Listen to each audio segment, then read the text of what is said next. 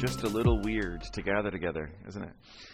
It's a bit strange. It's good to, to gather here on the ancestral lands of the Coast Salish people, the Musqueam, um, Squamish, and Tsleil-Waututh people. And uh, it is good to be in this space together. I've not been to Reality Church before, but I have been to St. John's Shaughnessy in the courtyard before, only for a live nativity play which included an actual donkey who was not into it. He was he was not having it, uh, but the rest of the play went really well. But he was being a donkey about it.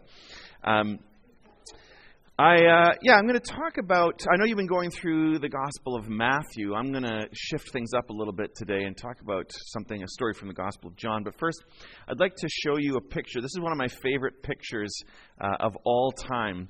This is a picture. I don't know how well you can see it. I know it's a little bit uh, light there, but this is a picture of my son and I. And my family, uh, had, we saved up a bunch of money and we took our kids. I have four kids and, and a wife.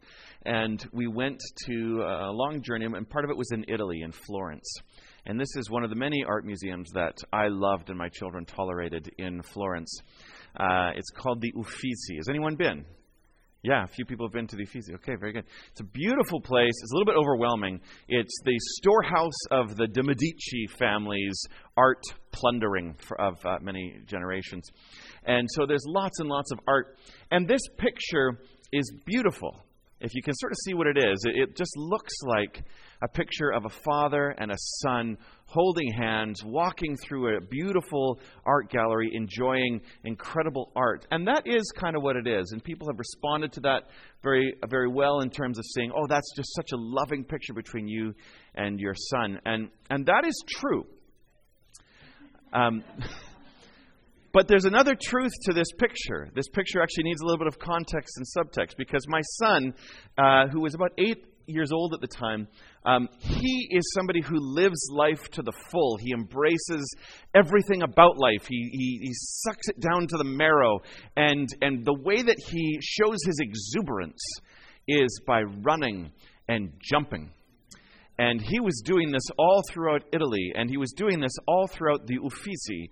And that was a problem because you can't read, you can see sort of on the sides there's some sculptures, and there's no walls around the sculptures. There's not a moat. There should be. There should be at least a rope, but there's nothing between that priceless sculpture and that child. If I were to call, uh, give a title to this picture, I would call it Priceless Art and Reckless Child.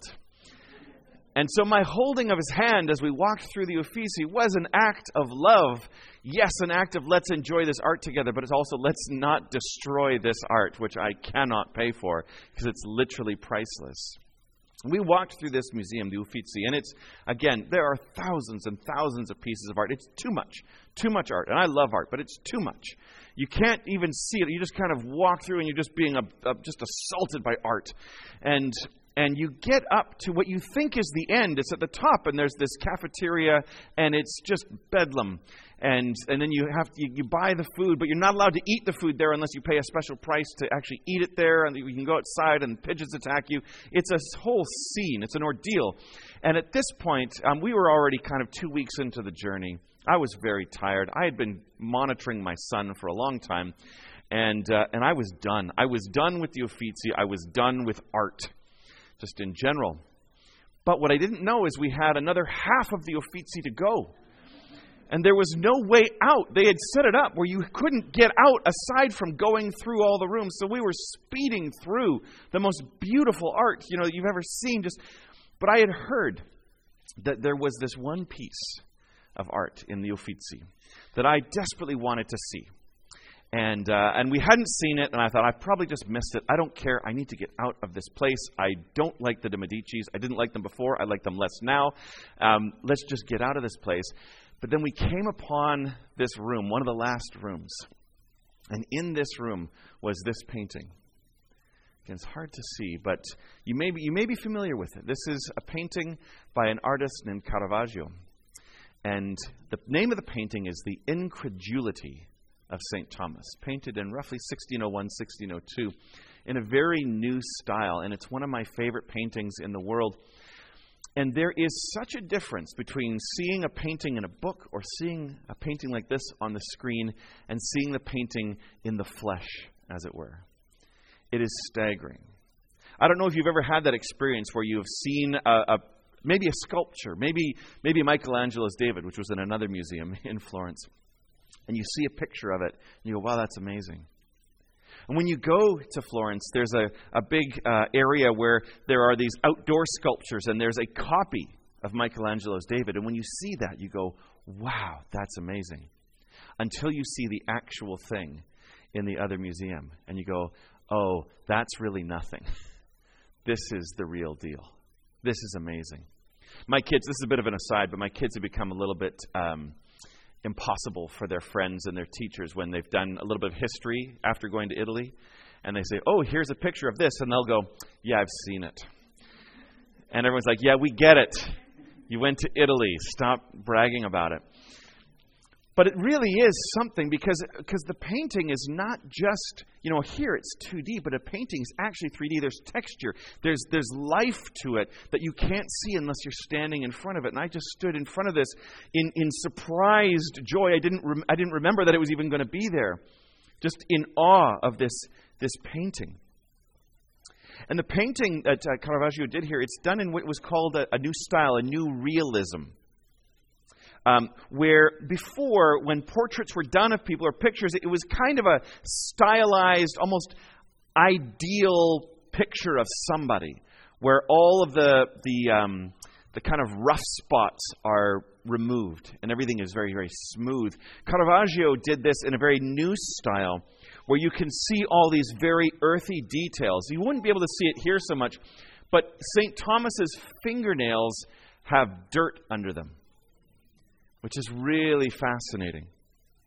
And, and there's a torn seam in his shirt right on the shoulder there. That doesn't have to be there. But, but Caravaggio said, well, that happens to shirts. There's a torn seam in the shirt. Um, there are marks on Jesus' chest. And these people, this, this, this new realism, they're painted as real people physically real, emotionally real. It's not just a, a blank canvas, there's actually something going on. What Caravaggio is trying to do is display the full humanity of the people in his pictures. And these real people, especially these three, are intensely curious about the wounds of Jesus. Jesus' body in this painting is particularly interesting because obviously the, the wounds are still there. But there's also something else that a lot of people don't notice, but it's really key. In, in every painting of Jesus up to this point, pretty much there had been a halo. But there's no halo on Jesus in this painting. And art historians suggest that what Caravaggio was trying to do was indicate that, that Jesus, in his resurrected appearance, and this is post resurrection, was not simply a spirit. He wasn't a ghost. He had a real body in the flesh. And he takes Thomas's hands. Notice he's holding Thomas's hand and he's guiding it into his wound to experience that the wound is real. It's not simply a story.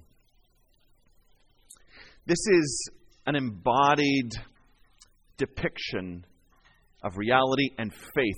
Um, I don't do commercials very well, but I want to give you a little bit of one. We're doing something, 24 7 Prayer in Vancouver is doing something coming up at the end of May, May 27th. Uh, we're having a big gathering of prayer. And again, it's one of these things where we haven't been able to gather in, in large groups for a long time. I don't know if you've had any experience of like going to a concert or a game or anything, and you're just like, is this allowed? Is this legal? Are we okay? Are we all going to die here? Like it's a it's a it's a weird thing. You know, this has all gone deeply into us, and we've actually over Zoom and, and screens, we've lost a bit of that disembodied sense of each other. You know, you don't know if you should shake someone's hand or bump fist them or hit them with the foot or whatever. Our faith is really meant to be embodied. It has to be. Body, soul, and spirit. And look, even before all this stuff, even before all the Zoom stuff, we still had that problem that we kind of thought that the body was one thing and the spirit was something else entirely, and, and our faith is really about the spirit, but actually, it's about our body and our soul and our spirit. It's about the whole self of who we are. And a lot of the problems that we found ourselves in in uh, Christianity as people of faith, I think, are because we have forgotten that God cares about our body, God cares about our soul, God cares about our emotions. And so we're going to have this, this whole day of prayer.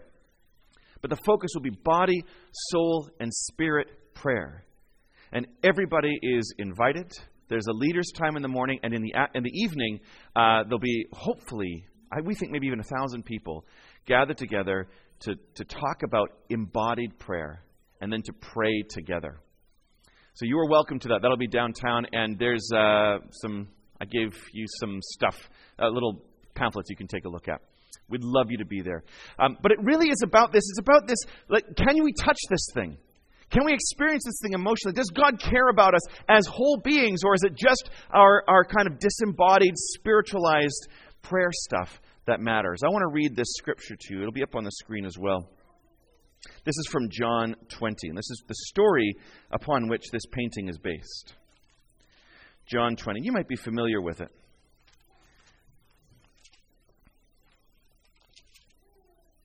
It says, um, Now Thomas, one of the twelve, called the twin, was not with them when Jesus came. So Jesus had appeared to his other disciples just previous to this, but, Jesus, but Thomas wasn't there.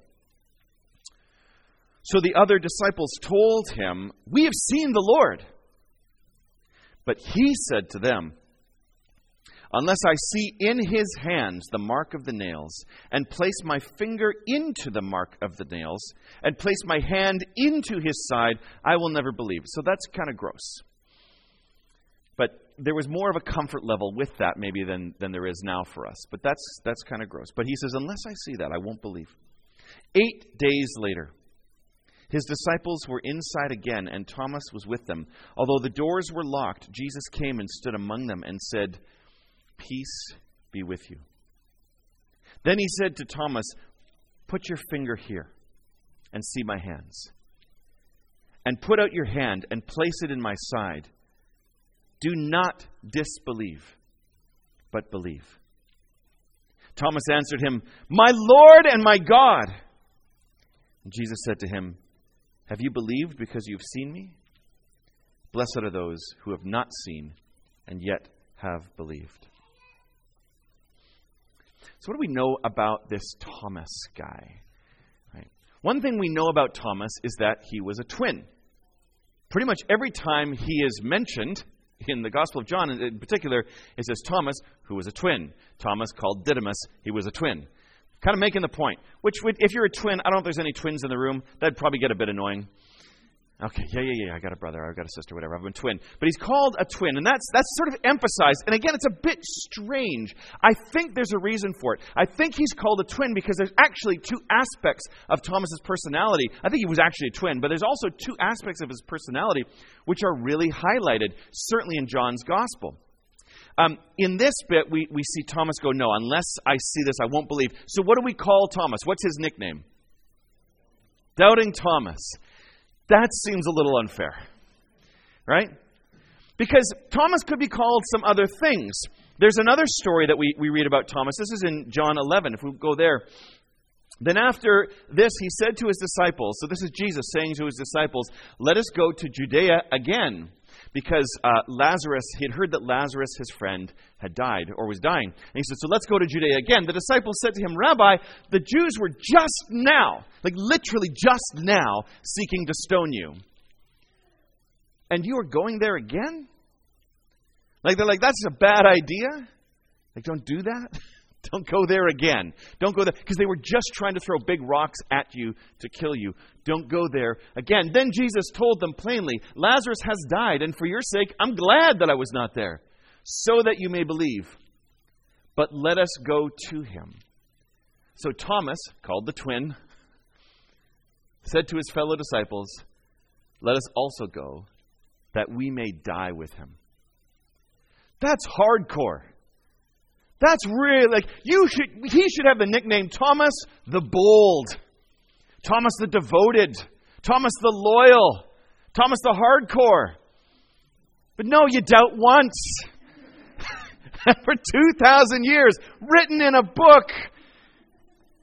You're the doubting Thomas. It's not fair. Why? How did Thomas move from this person, let us also go that we may die with him, to, I'm not believing anything you guys say? How did he move from one to the other? Well, Thomas is disappointed. Not just disappointed, Thomas is shattered. He's ruined.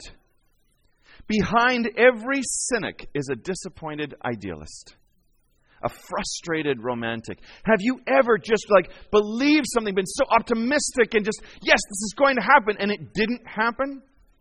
What happens to your trust levels later? Don't they kind of go down just a little bit? Well, Thomas is shattered by this because the cross was real to Thomas we, you know, we've got big glowing crosses here. Um, this would be madness. I mean, aside from just the electricity, which would blow their mind, but this would be madness to anybody in the first century. Any first century Palestinian Jewish person would be, yeah, I've seen thousands of these, literally. I've seen thousands of these lining the streets, lining the roads of, of people who've been crucified, just brutally killed in the worst possible way. This was real to Thomas. Jesus had died in this way. It was not a metaphor. It was not a spiritual lesson.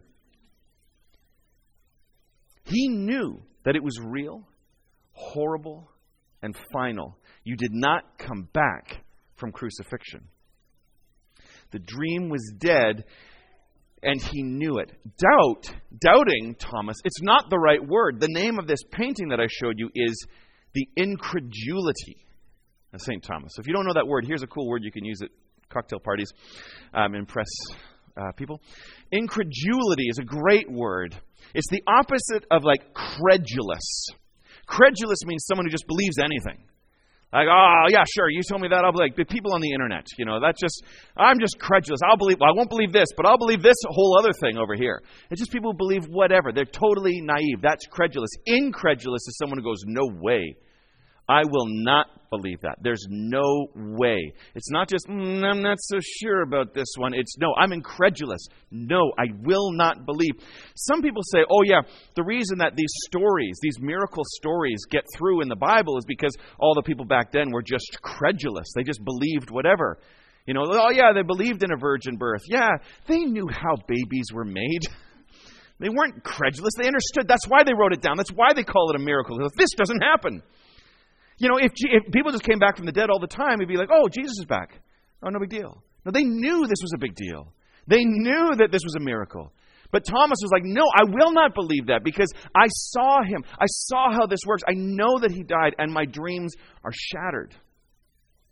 Thomas isn't just some cynic who should have known better. Thomas isn't just some guy who was too faithless to believe in the reports. That's the problem when we just say, oh, yeah, doubting. Oh, that person's just a doubting Thomas. That means they should believe something, but they don't. But Thomas isn't that. He shouldn't believe this. Why should he believe this?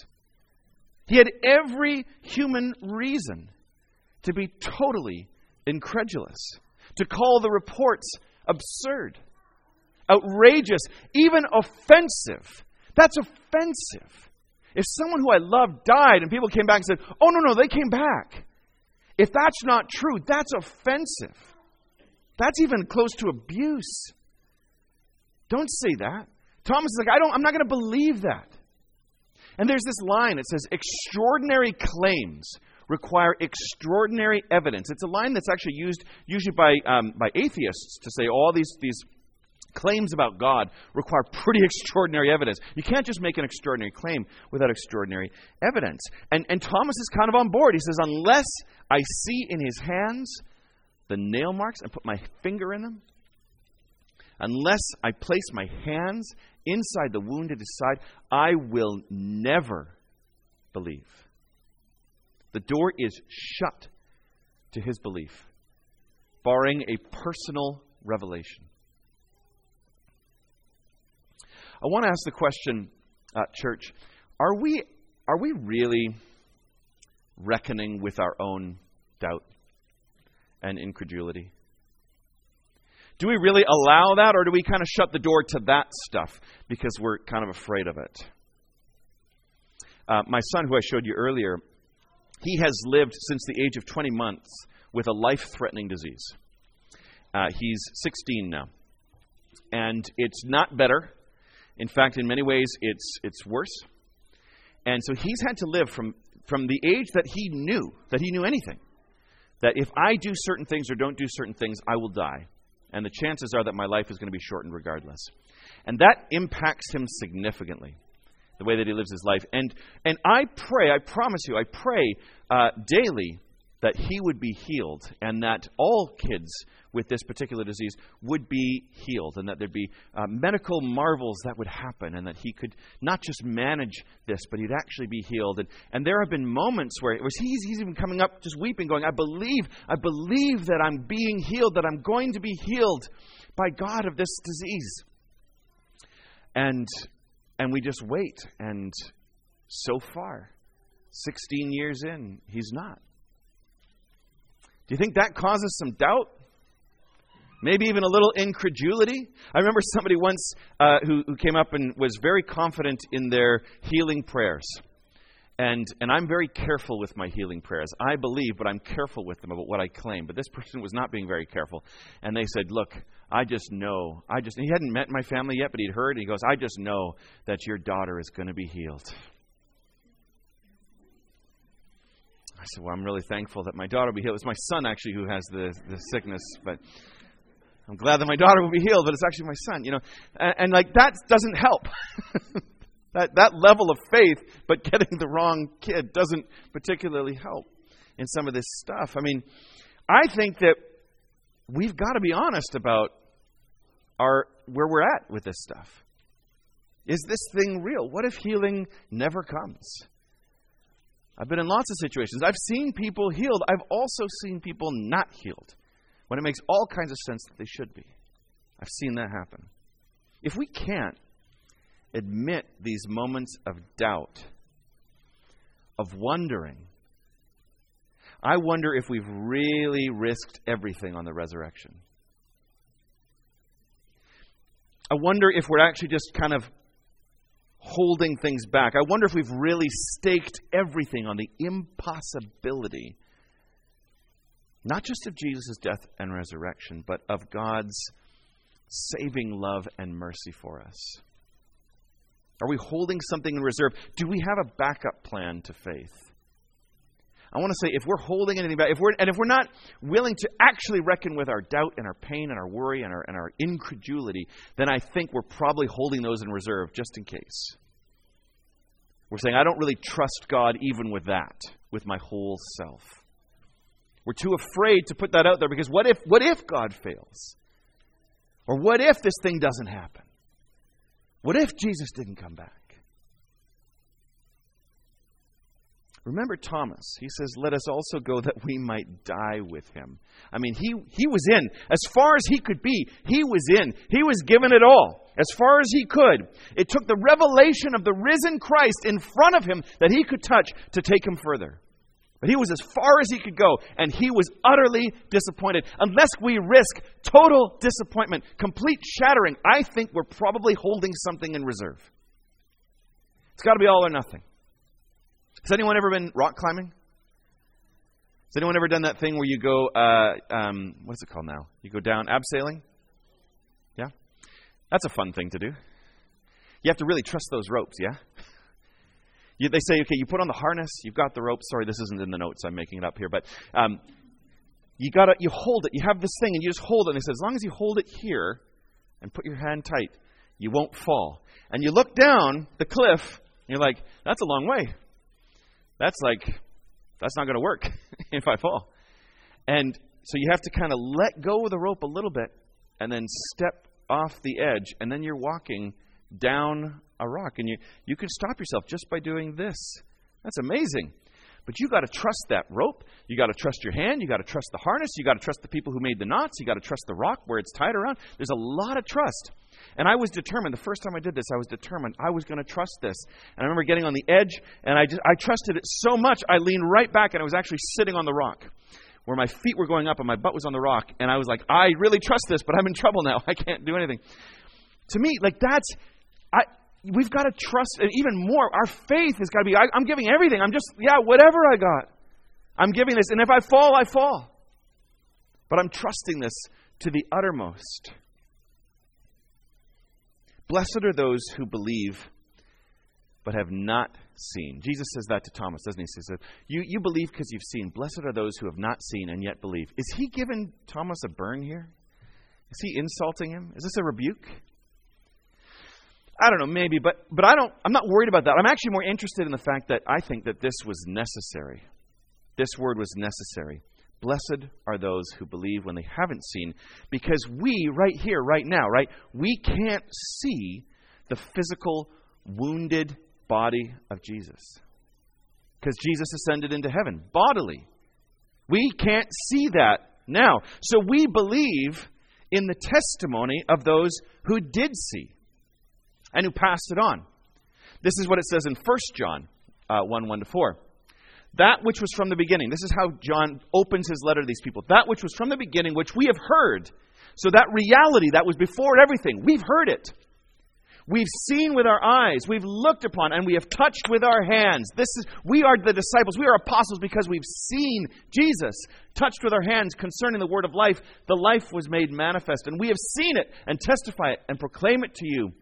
The eternal life which was with the Father and was made manifest to us, that which we've seen and heard. Do you notice a couple things showing up again and again? We saw it. We heard it. We touched it. This is Jesus. We saw it. We heard him. We touched him. We proclaim it also to you, so that you too may have fellowship with us. And indeed, our fellowship is with the Father and with His Son, Jesus Christ. They're saying this thing, this person we saw, we heard, we touched, this is the key to all fellowship. This embodied reality. It's not just some philosophy. It's not just the Logos. It's not just some idea. It's actually embodied, encapsulated in a person who we saw and heard and touched. We saw his wounds. We touched them. Thomas, the twin, he did it. He put his hands in the wound. It was gross. We saw it. And we want you to know this so that you could be in fellowship with us. This is the absolute source and foundation of our entire fellowship. That the word of life became flesh and dwelt among us and died and had wounds. Do we believe this testimony with everything that we have? Look, we have actually a little bit more than this, which is great. In a very real sense, we do have more to offer than just words in an incredulous world. We have to reckon with that. The world is incredulous. The world will say, No way, I don't believe. What do we have to offer? We, just take a look around just for a second. Look at somebody, try and look at them in the eyes and not get freaked out. Some people are not doing it. It's okay. You don't have to. I'm not, I'm not your boss. We, right here, are part of the body of Christ on earth. I know we say that, again, that feels very spiritualized. It's not meant to be. We are the body of Christ on earth. This is part of that body, here and now. Part of that witness, part of the extraordinary witness of extraordinary events. Can we let the world see and touch our wounds? Can we let them hear and hope Hear our hope and experience of the resurrected Christ. If we are holding that stuff back, the world will rightly continue to be incredulous. We have to say, This is us in our wounds, and this is us in our hope. It is so instructive to me that Jesus' resurrected body still had wounds. That is so important. And it is so important for us to admit that the church has wounds. And I know we'll all say that, oh yeah, we're just a messed up. Oh, you, we're just we're just a beautiful mess. I don't think we really believe it. We say it. I don't think we really believe it because we don't want to show it to anybody. We don't even want to show it to ourselves. We don't want to see it in the mirror. We definitely don't want to show it to the person sitting in the chairs beside you. We definitely don't want to show it to the world, not the real thing.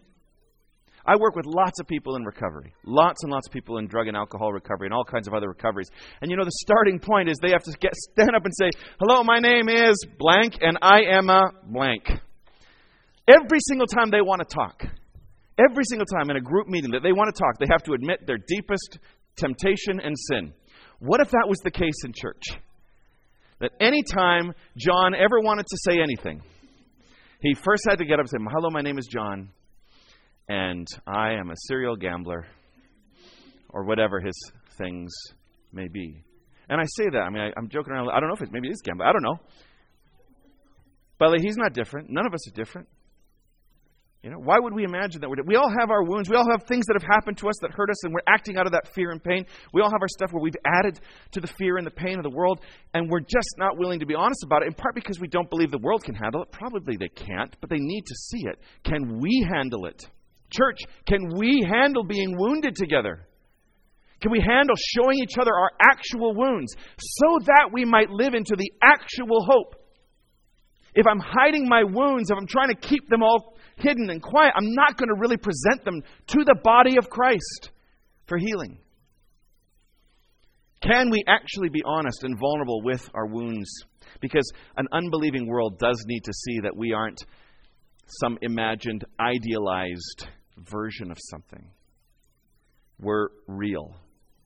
We're embodied. We have flesh. We have pain.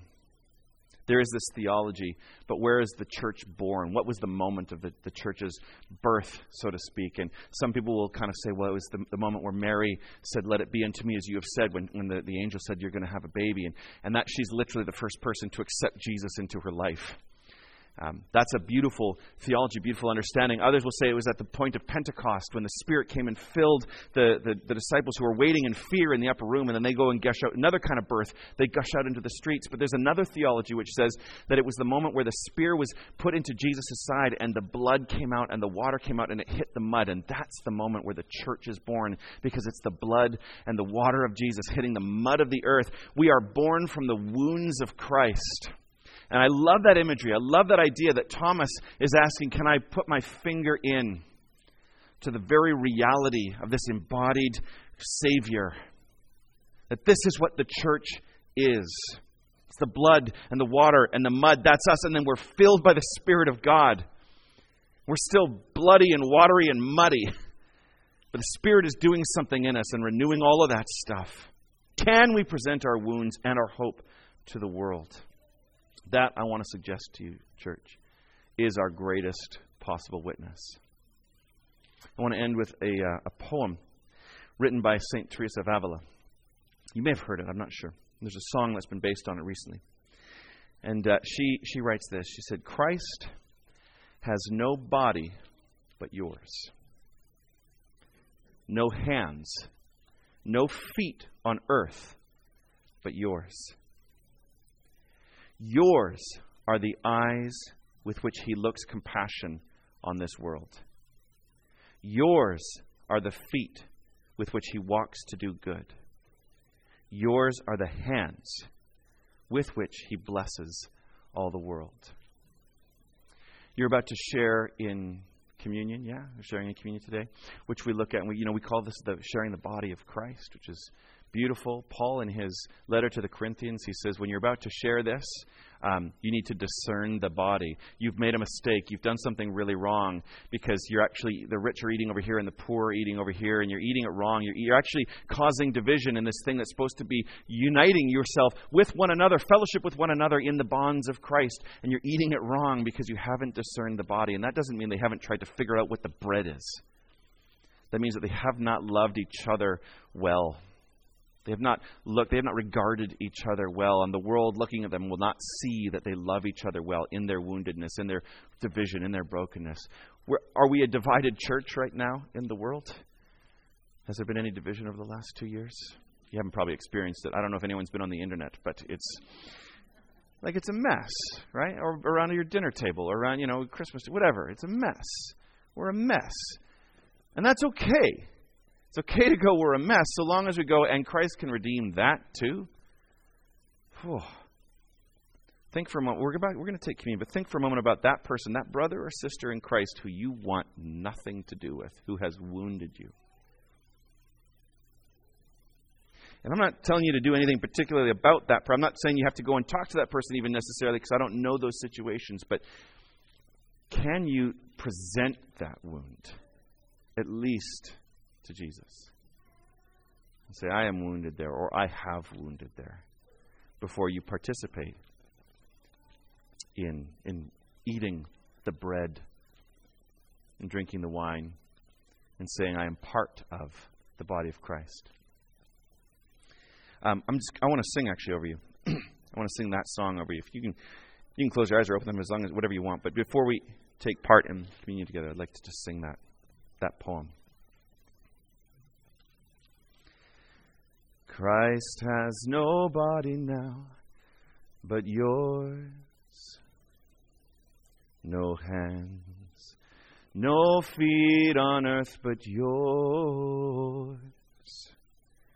Yours are the eyes with which he sees, yours are the feet with which he walks, yours are the hands with which he blesses all the world. Yours are the hands.